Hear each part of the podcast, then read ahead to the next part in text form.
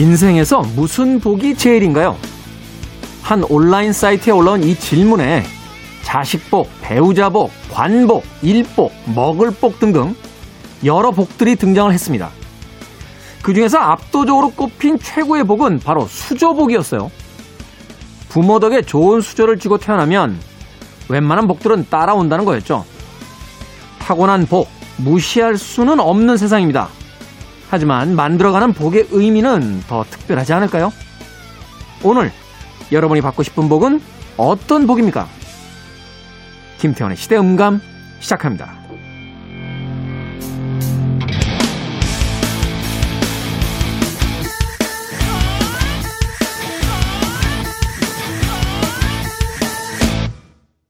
그래도 주말은 온다. 그래도 설은 온다. 시대를 읽는 음악 감상의 시대음감 김태훈입니다. 자, 인생에서 가장 받고 싶은 복. 우리가 흔히 설날이 되면 하는 세배, 그 인사말이 새해 복 많이 받으세요라는 인사말인데, 그 뭉퉁그려진 복 속에서도 어떤 복을 받고 싶을까 한 번쯤은 생각해 보시지 않았을까 하는 기분이 듭니다. 제가 나이 들었다는 걸 느끼게 되는 건요, 친구들하고 건강 얘기할 때요. 예. 아마 많은 분들 공감하실 겁니다. 예. 건강 따위는 그냥 가지고 태어나서 죽을 때까지 가지고 가는 건 줄 알았는데, 어느 날 여기저기 아파오면서 또 아프다는 이야기를 친구들과 서로 덕담처럼 나누면서 건강이야말로 최고의 복이 아닌가 하는 생각을 해보게 됐죠. 하지만 젊은 세대들에겐 그렇지만은 않은 것 같아요. 수저복. 결국은 이제 태어날 때 부모의 뭐 경제력, 뭐 학력, 또 사회적 위치, 이런 것들이 중요하다라고 이야기하고 있는 것 같습니다. 이게 사실은 영어식 표현에서 온 표현이죠. 부잣집에서 태어났다라고 했을 때 실버 스푼이라고 영어로 표현을 하는 거로 알고 있습니다. 그게 아마 유모들이 그 아이들에게 이렇게 이유식 먹일 때 그 은수저로 이렇게 먹였다, 뭐 이래서 실버 스푼이라는 그 단어를 사용하는 걸 알고 있는데, 또 예전에 봤던 어떤 에세이의 그 내용 중에 이런 게 있었어요. 세상에서 제일 허무한 게 태어나는 거다. 왜냐하면 나의 의지와는 0.000001%의 어떤 반영도 없이 눈을 뜨고 태어났더니 이미 팀이 짜졌다는 거죠. 우리가 왜 프로야구 선수나 축구 선수도 FA, 자유계약 선수가 돼야지만 이렇게 사실은 이제 팀을 마음대로 옮겨갈 수 있죠. 그래도 그렇게 옮겨갈 수 있는 기회라도 있는데, 가족이라는 거, 그리고 더 크게 보면 내가 태어나는 도시, 내가 태어나는 나라, 이런 거는 내가 선택할 수가 없는 거니까. 그 작가의 이야기가 굉장히 마음에 와 닿았었습니다. 눈을 뜨고 태어났더니 이미 팀은 짜여졌다라고 하는. 그래도 한편으로 생각해 본다라면 이 코로나 시기에 전 세계의 뉴스들을 접하게 되면서 대한민국에 태어난 것도 굉장한 복이 아닌가, 저는 개인적으로 그렇게 생각합니다. 바깥에서 우리 오기나 PD가 약간 비웃는 듯한 표정. 예. 에휴, 꼰대 같아, 막 이런 표정이었어요. 자, 김태현의 시대음감, 시대 이슈들 새로운 시선과 음악으로 풀어봅니다. 토요일과 일요일, 일라디오에서는 낮 2시 5분, 밤 10시 5분 하루 두 번 방송이 되고요. 한민족 방송에서는 낮 1시 10분 방송이 됩니다. 팟캐스트로는 언제 어디서든 함께 하실 수 있습니다. 자, 복 중에 어떤 복이 최고냐? 빌리 아이돌은 이렇게 대답합니다. 머니 머니.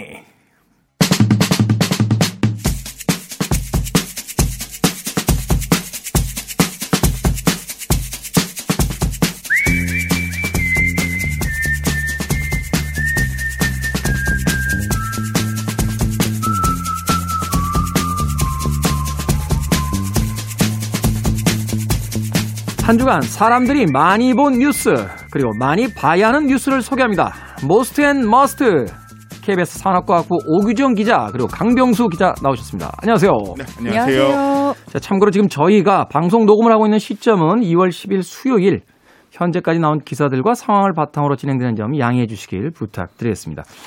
자, Most and Must. 일단 지난주에 가장 많이 보도된 뉴스들, 키워드부터 좀 만나보도록 하겠습니다. 네, 뉴스 분석 사이트 빅카인즈를 통해서 지난 2월 5일부터 2월 10일까지 가장 많이 보도된 주요 이슈들을 정리해봤습니다. 우선 코로나19 소식 간략하게 정리를 먼저 해보면요. 아스트라제네카 백신을 26일부터 접종을 시작한다는 소식이 있었고, 근데 네. 이 아스트라제네카 백신이 65세 이상 고령층에 대한 임상 자료가 좀 부족하기 때문에 효과가 과연 있을 것이냐 하는 부분에 대해서 논란이 좀 있었습니다. 약간 오보 사태도 있었죠. 뭐 8%인가요? 뭐 각계는 네. 뭐 효능이 없다 이렇게 했는데 오보로 이제 판명이 났고. 네, 독일에서 네, 오보로 판명이 났고요. 그리고 비수도권 영업 시간 제한을 밤 10시로 완화했다는 소식이 있었고, 다만 이제 수도권은 감염 확산 위험이 아직까지 높기 때문에 밤 9시 이후 영업을 계속 금지하기로 했습니다. 네. 5인 이상 사적 모임 금지는 지역 구분 없이 설 연휴까지 지속이 된다고 합니다. 그리고 마지막으로 이제 정부가 4차 재난지원금 지급 방안에 대해서 본격적인 검토에 나섰다는 소식까지 코로나19 관련 소식으로 나와 있었고요. 네. 그리고 박범계 법무부 장관이 취임 이후 첫 검찰 고위 간부 인사를 단행했다는 소식이 있었습니다. 근데 이제 인사를 단행한 이후에 대검 관계자가 발표 직전에 확정된 인사안을 우리가 받았다 이렇게 밝히면서 윤석열 총장 패싱 논란이 또 불거졌습니다. 사실은 박범계 그 장관이 이제 임명이 되고 나서 약간 좀 화해 무드 같은 분위기가 좀 있었잖아요. 그렇죠. 사진도 나오고. 근데 갑자기 검찰 쪽 입장에서 뭐 뒤통수 맞았다는 표현까지 나오는 것 같은데 네. 윤석열 총장의 이제 패싱 논란이 또 있었고 네. 여기 대해서 뭐 박 장관이 총장 입장에서는 뭐 미흡했다고 생각할 수 있지만 이건 인사가 난 간부들에 대해서는 만나서 구두로 얘기했다 뭐 이렇게 입장을 밝혔는데요. 이 총장과 법무부 장관의 네. 사이 어떻게 될지 좀 봐야 될 것 같고요. 그리고 현대차 그룹 애플카 생산 관련 협의 중단 관련한 소식이 있는데 요거는 잠시 뒤에 조금 더 깊이 있게 다뤄보도록 하겠습니다. 네. 그리고 정부가 2025년까지 전국에 총 83만 호의 주택을 추가로 공급하는 대책을 발표했습니다. 이게 서울에만 32만 호가 새로 지어지게 되거든요. 이 계획에 따르면. 그러면 이제 지금 강남, 서초, 송파에 있는 기존 아파트 물량만큼이 이제 생기는 건데 이른바 이런 이제 공급 쇼크를 줘서 부동산 시장에 대한 어떤 기대감을 좀 꺾겠다는 의지를 좀 보여주고 있습니다. 그리고 마지막으로요, 국제 소식인데 미얀마에서 지금 이 군부가 부정선거를 주장하면서 쿠데타를 일으켜서 이 정권을 잡았잖아요. 이 미얀마의 민주화 시위가 격화되고 있다는 소식입니다. 근데 지금 이 경찰이 강경 진압에 나서면서 부상자도 좀 계속해서 나오고 있는 상황입니다. 네, 시민들이 지금 뭐 거리로 계속 모여들고 있고 네. 이 군부 쿠데타 쪽에서는 이제 계엄령 선포하고 뉴스가 나가는 이 시점까지는 뉴스를 녹음하고 있는 이 시점까지는 아직까지 그런 소식이 없습니다만 뭐 실탄 사용에 대한 이야기도 지금 나오고 있는 것이 있어서 좀 더 지켜봐야 될 것 같습니다. 네. 일촉즉발이죠. 네, 자, 이 정도의 모스트 뉴스 이슈 중에서 오늘 집중적으로 다뤄볼 모스트 뉴스 어떤 겁니까? 네, 올해 초부터 굉장히 뜨거운 이슈였어요. 현대차와 기아가 애플과 만나서 애플카를 만든다. 이런 소식이 이제 나오면서 뭐 주가가 정말 요동을 쳤잖아요. 주가가 요동을 쳤는데 주가가 올라갔을 때 간부들이 팔았더라고요. 네, 그런 간부들이 팔았는데 네. 그러고 나서 얼마 안 있다가 이제 또 기아가 애플과 자율주행차 개발에 대한 협의를 진행하고 있지 않다. 이런 공시를 공식적으로 내놓으면서 증시가 다시 급락세로 돌아섰습니다. 네. 사실은 그동안은 이 애플카가 테슬라에 대항할 어떤 내항마로 막 기대감을 모으고 지금 또 주식시장에 돈이 굉장히 많이 쏠려 있기 때문에 네. 그런데다가 이제 양재동에서 애플 CEO인 팀 쿡이 목격이 됐다. 양재동 족발집에서 목격됐다. 그다음에 양재동 꽃시장에서 목격됐다. 뭐 이런 소문까지 나왔었어요. 근데 그 양재동이 바로 현대차와 기아가 있는 그 동네였잖아요.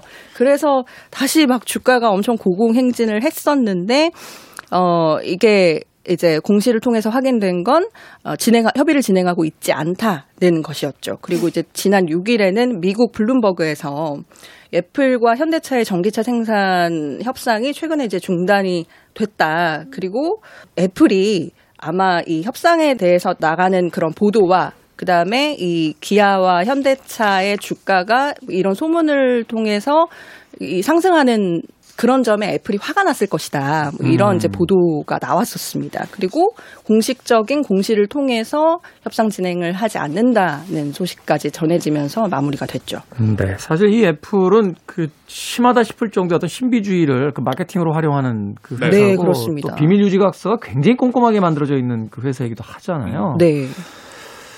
너무 일찍 샴페인을 터뜨린 게 아닌가 하는 생각도 들고. 근데 아까 제가 궁금해했던 것은 또 추가 뉴스가 없었던 거죠? 아직까지 이 개미들이 과연 정말 협상이 물 건너가느냐에 대한 희망을 아직 놓지 못하고 있는 것 같아요. 근데 그도 네. 그럴 것이 현대차 공시 내용을 보면 첫 줄에서는 이렇게 적혀 있어요. 당사는 다수의 기업으로부터 자율주행 전기차 관련 공동개발 협력 요청을 받고 있으나 초기 단계로 아직 결정된 바 없습니다. 이렇게 적혀 있는데 그 밑에 줄이 어떻게 되냐면 당사는 애플과 자율주행 차량 개발에 대한 협의를 진행하고 있지 않습니다. 이렇게 돼 있어요. 그러니까 자율주행 차량에 대한 개발 협의를 진행하고 있지 않다는 거는 자율주행은 안 하더라도 전기차는 할 수 있는 거 아니냐. 이런 해석이 또 나오면서 몇 비절들이 또 등장을 하는군요. 네, 근데 이제 이게 물밑에서 협상을 하면서 거짓 공시는 하지 않았을 거고 언젠가는 협상을 할 수 있도록 여지를 남긴 것으로 좀 해석되는 대목이어서 조금 더 상황을 지켜봐야 될 것 같고요. 이 밖에 아까 말씀하셨지만 현대차 그룹 주가 급등기에 현대차 임원 다수가 주식을 매각했습니다. 네. 네, 이제 그 점이 약간 의심스러운 거죠. 그러니까 금감원 전자공시를 보면 1월 27일, 그러니까 현대차 주가가 좀 많이 올랐을 때 현대차의 김모 상무가 585주를 주당 26만 3천 원에 장내 매도했고 요 한 달 사이에 한 10명 정도가 자사주를 매각을 했어요.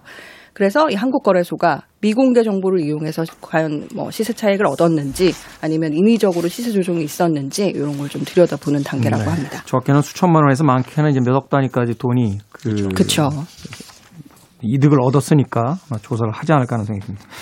자, 한 주간 많이 본 머스트 뉴스 산업과학부의 오규정 기자가 소개를 해주셨고요. 자, 이번 주에 우리가 꼭 봐야 할 머스트 뉴스, 알아야 할 강경수 기자님 어떤 뉴스입니까?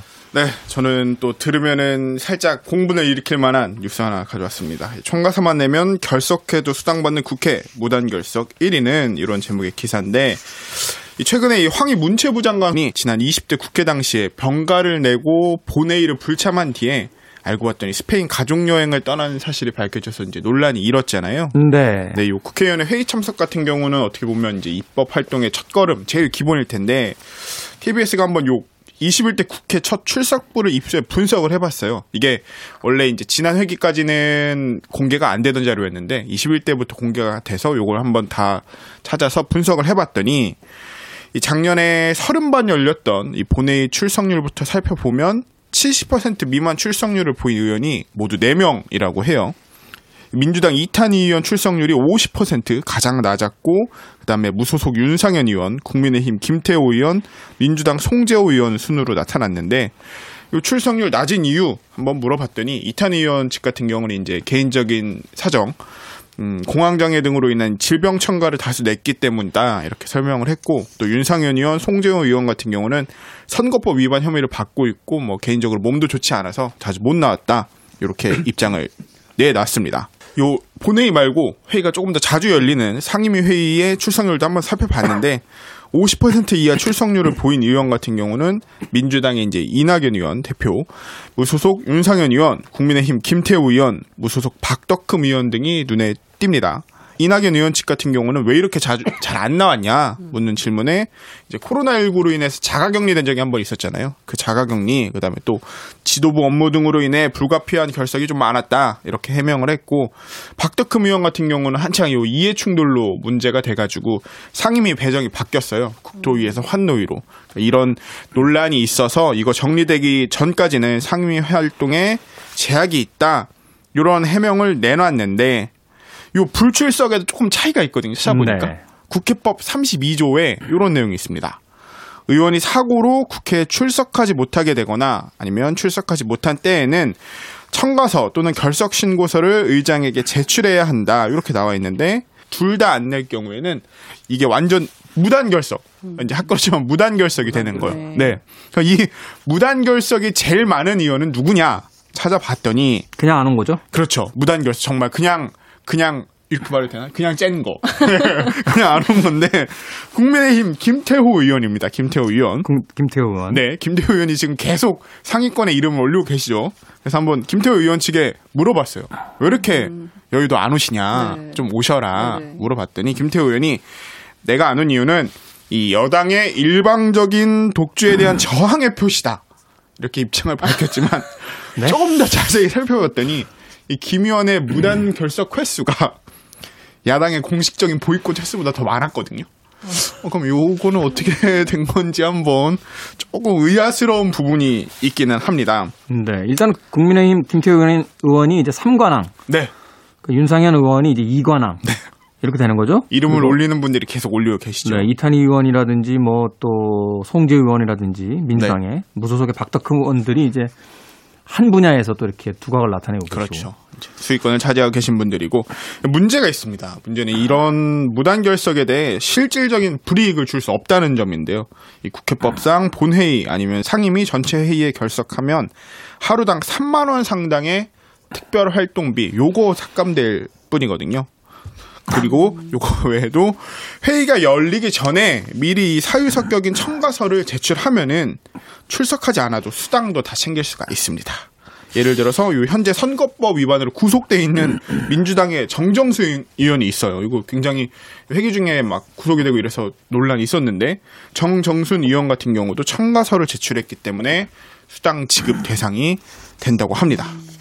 이해가 안 가는 게요. 네. 자기 돈 내고 다니는 학교도 네. 출석률 떨어지면 학점을 안 주잖아요. 맞습니다.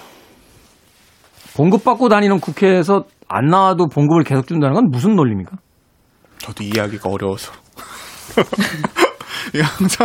항상 이거 보면 참 이게 그나마 이렇게 21대부터는 뭔가 출석률이나 이런 정보라도 공개돼서 비판의 대상이 되고 계속 안 나오면은 이거 보십시오. 이렇게 너무 안 나오는데 어떻게 된 겁니까? 라고 좀 사람들이 이야기를 할 수 있지만 그 전까지는 사실 이런 것도 제대로 살펴보기가 어려웠던 상황이었으니까. 어찌됐건 뭐 항의를 해도 현장에서 항의해야 되잖아요. 네. 제가 말하자면 저희 형제 누구랑 싸우는데 그 친구한테 항의를 하려면 그 친구 건너방에라도 주저앉아 있어서 항의를 해야 되는데 제가 제 형제랑 사이가 안 좋다고 부산에 가서 항의를 하고 있으면 이건 이상한 거 아닙니까? 그렇죠. Out of sight, out of mind. 보지 않으면 멀어진다? 멀어지면 네, 국회에서 마음도 멀어지는 거 아닐까요? 그렇죠. 네.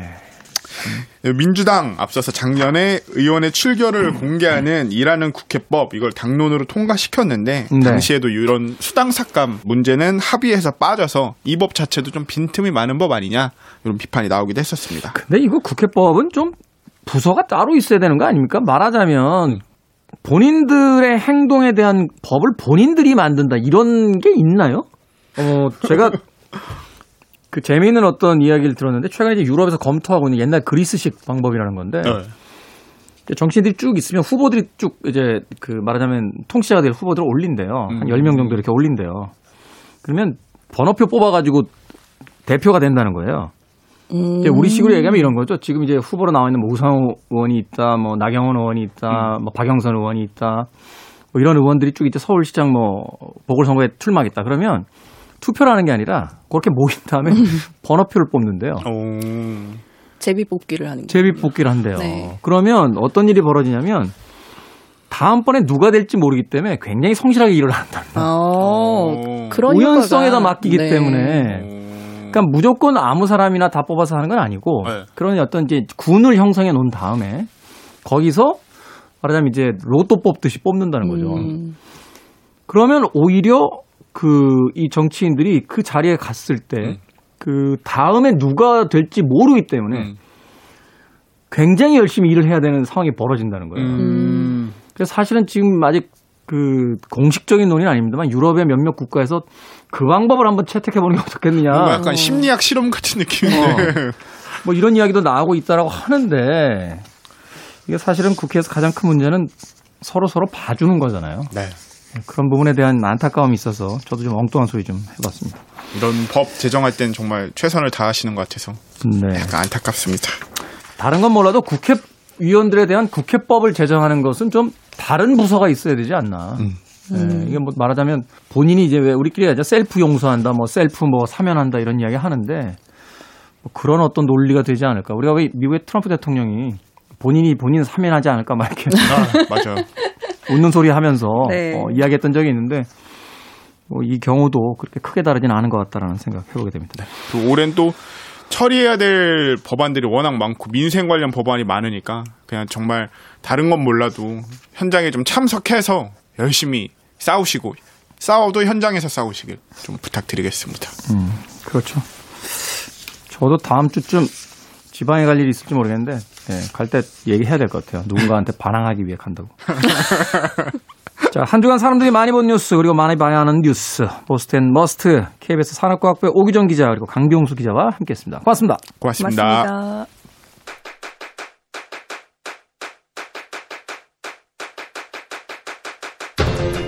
그래도 주말은 온다. 김태원의 시대 음감.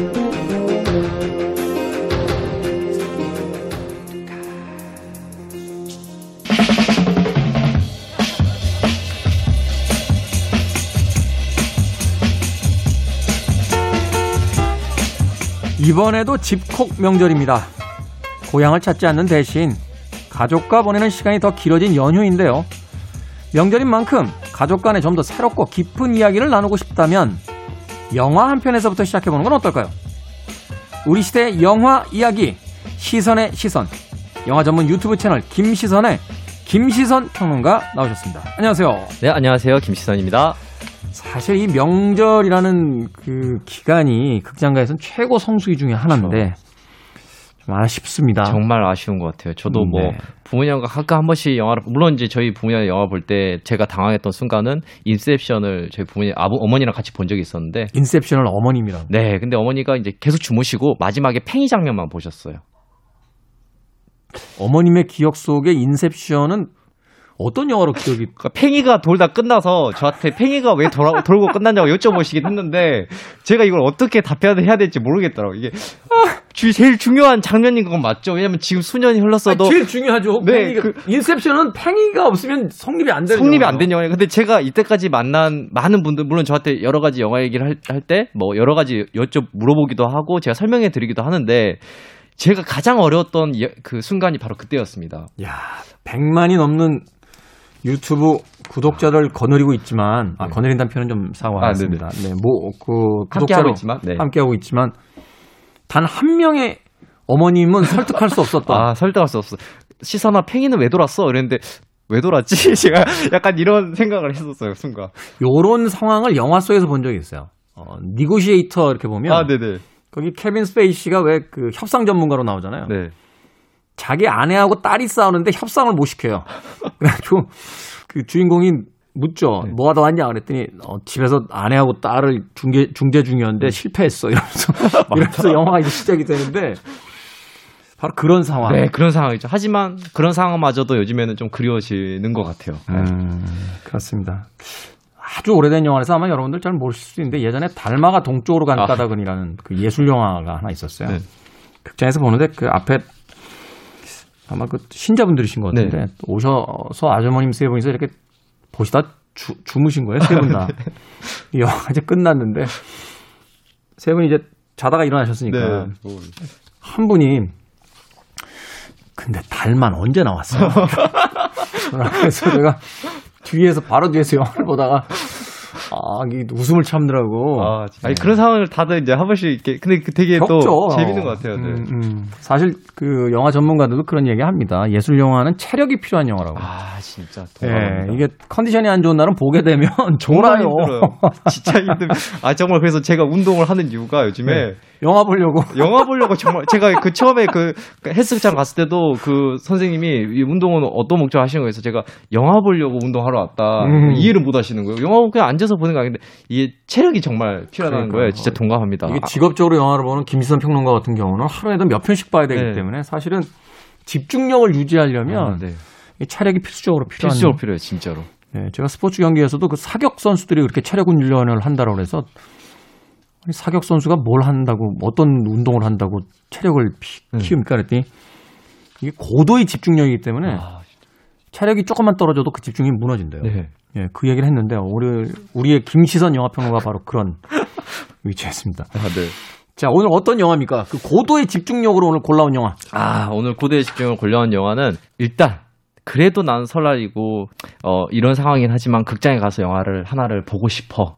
라는 분들 분명히 계실 것 같아요. 그런 분들에게 소개하고 싶은 영화가 바로 영화 세자매입니다. 세자매. 네.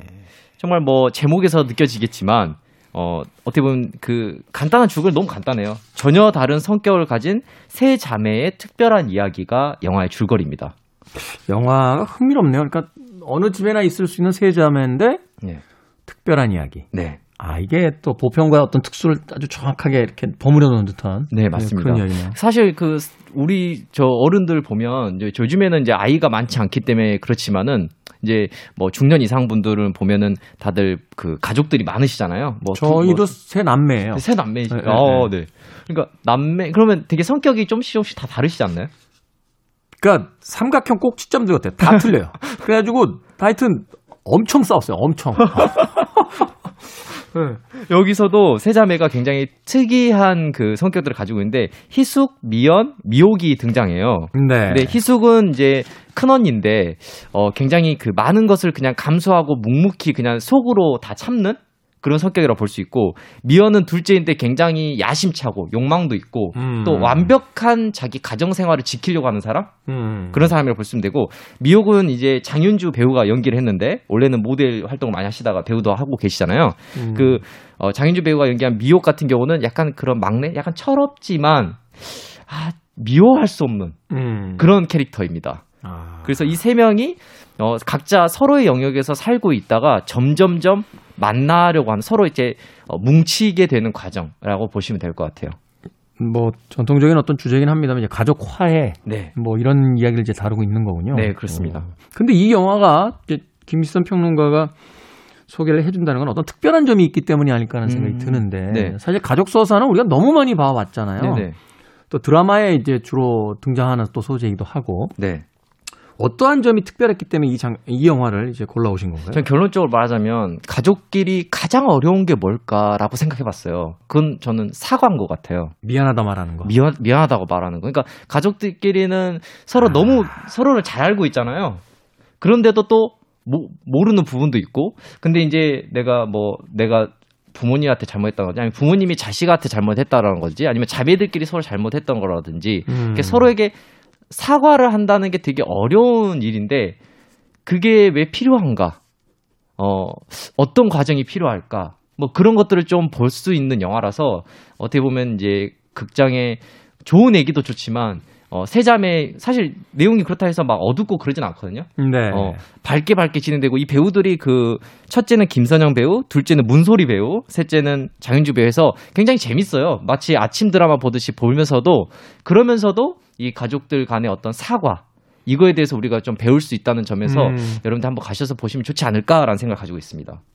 그렇군요. 생각해보니까 저희 어머니하고 저하고 진짜 저희 어머니 표현에 따르면 그때 내다 버려도 시원찮게 제가 말을 안 들었어요. 아, 어떻게 하셨길래. 진짜 제가 생각해도, 그러니까 제 행동에 대해서는 그래도 자기 나름대로 어떤 이유가 있다고 항변할 수 있잖아요. 근데 저 청소년기 때 이렇게 생각해보면 지금의 제 시선으로 봐도 말도 안 되는 거예요. 말도. 근데 나중에 이제 나이가 좀 들은 뒤에 이제 어머님하고 되게 친하게 지내고, 네. 엄마하고 친하게 지내니까 좀 이상하네요.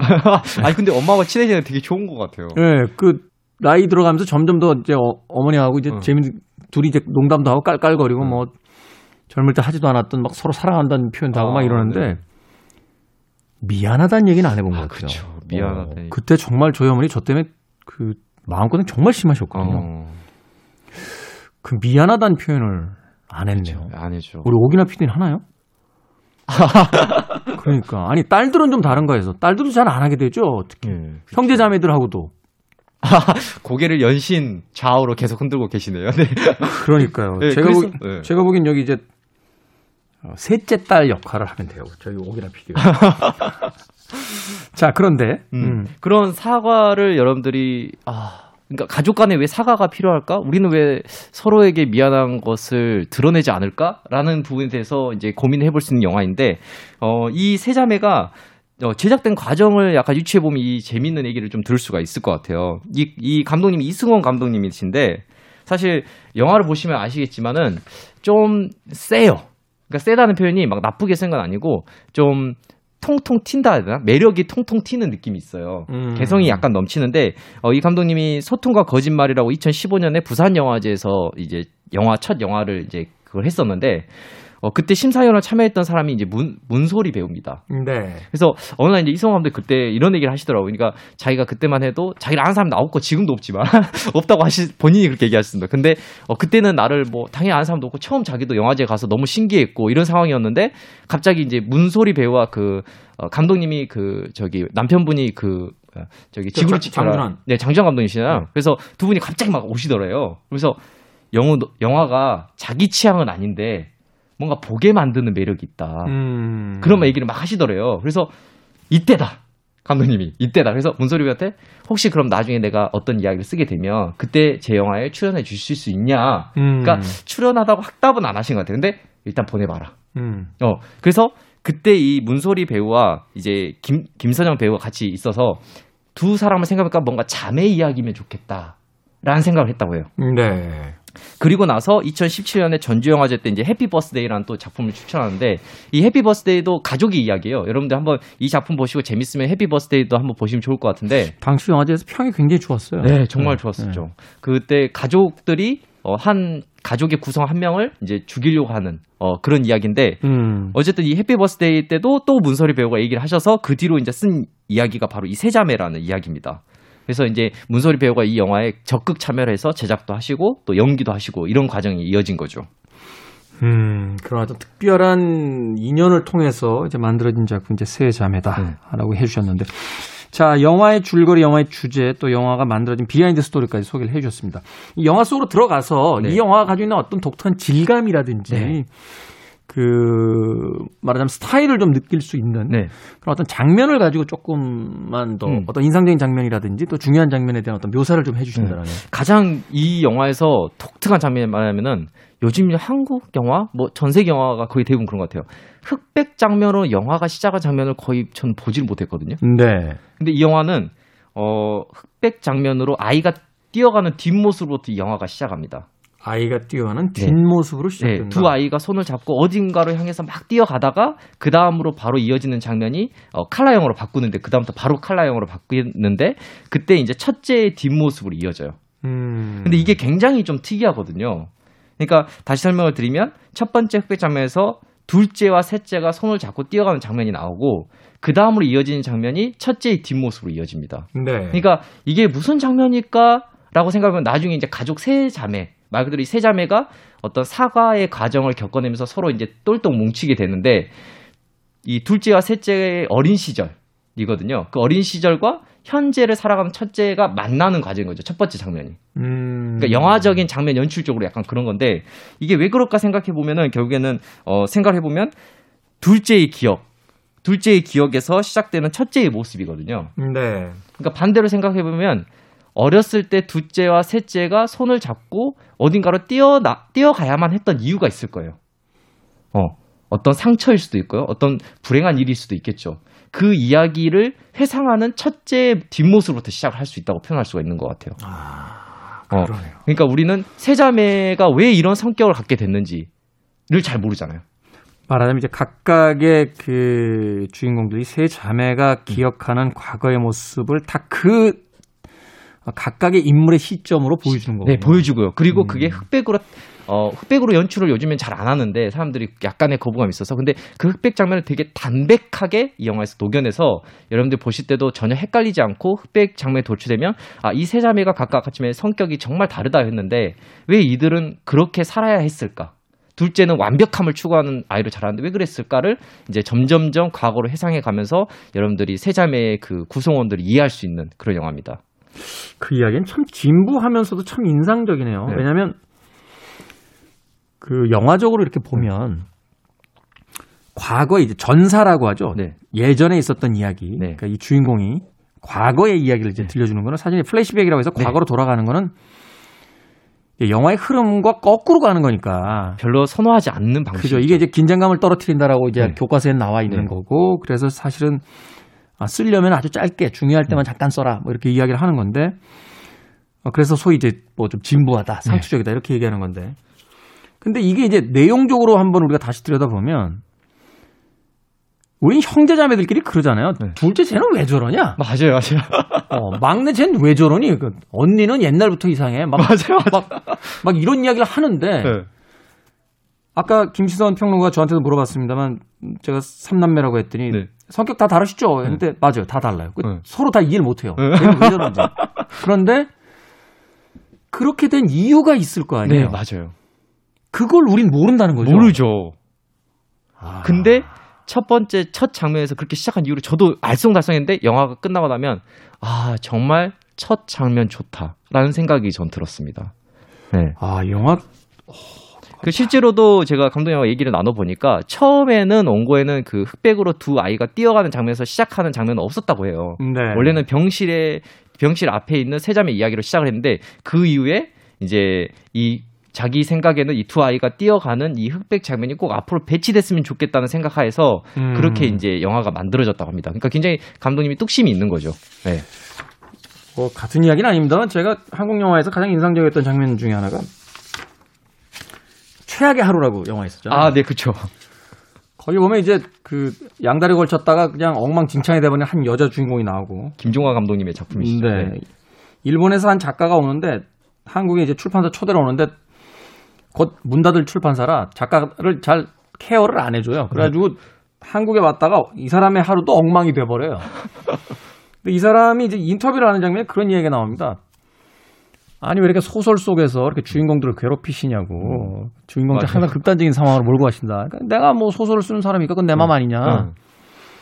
근데 이제 본인이 이제 엉망진창인 하루를 보내게 되니까 생각이 또 달라지죠. 비로소 이제 그 이야기를 물론 하는 장면은 없습니다만 이제 관객들이 보기에 네. 그리고 이제 마지막 장면에 가서 물론 이제 그 전에도 한번 만났었습니다만 양다리를 걸쳤다가 엉망이 돼버린 한 여자와 주인공을 괴롭히는 소설을 썼던 이 소설가 이제 둘이 다시 만나게 되는데 네.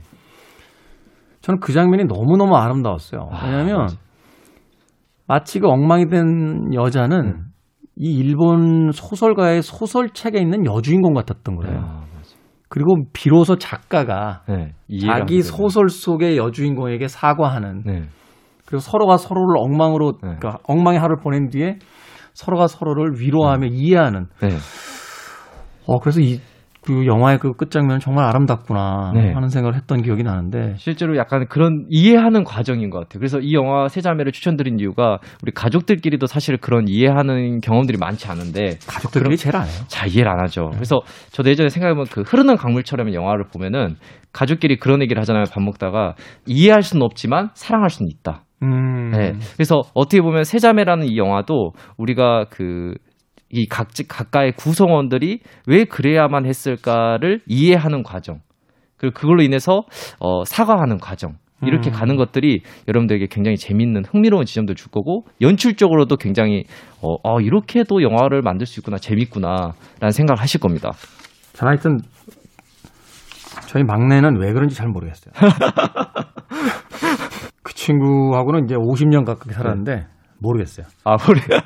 아직도 몇 년에 한 번 이렇게 외국 살고 있기 때문에 만나면 너 왜 그러냐? 그러면 형은 옛날부터 그랬어. 막 이러면서 그러면 세 자매를 통해서 왜 그랬을까의 지난 날의 장면 아마도 흑백 장면으로 기억이 돼 있을 텐데 우리 사람에게는 무의식 쪽에 또 기억이 있으니까 어떻게 보면 그 무의식 속에 있는 흑백 장면을 끌어오는 작업이거든요. 이 세 자매라는 영화가. 그래서 그걸 보시면서 내가 왜 제가 쟤랑 뭘 했던 것 같은데 어렸을 때 그걸 한번 끌어오는 것도 한번 추억 삼아서 보시면 좋을 것 같다는 생각이 들어요. 어렴풋이 기억은 납니다. 그 저희 어머니가 뭐 요구르트부터 시작해서 이렇게 3남매 이렇게 간식을 이렇게 냉장고에 넣어놓고 어디 가시면 제가 다 먹었어요.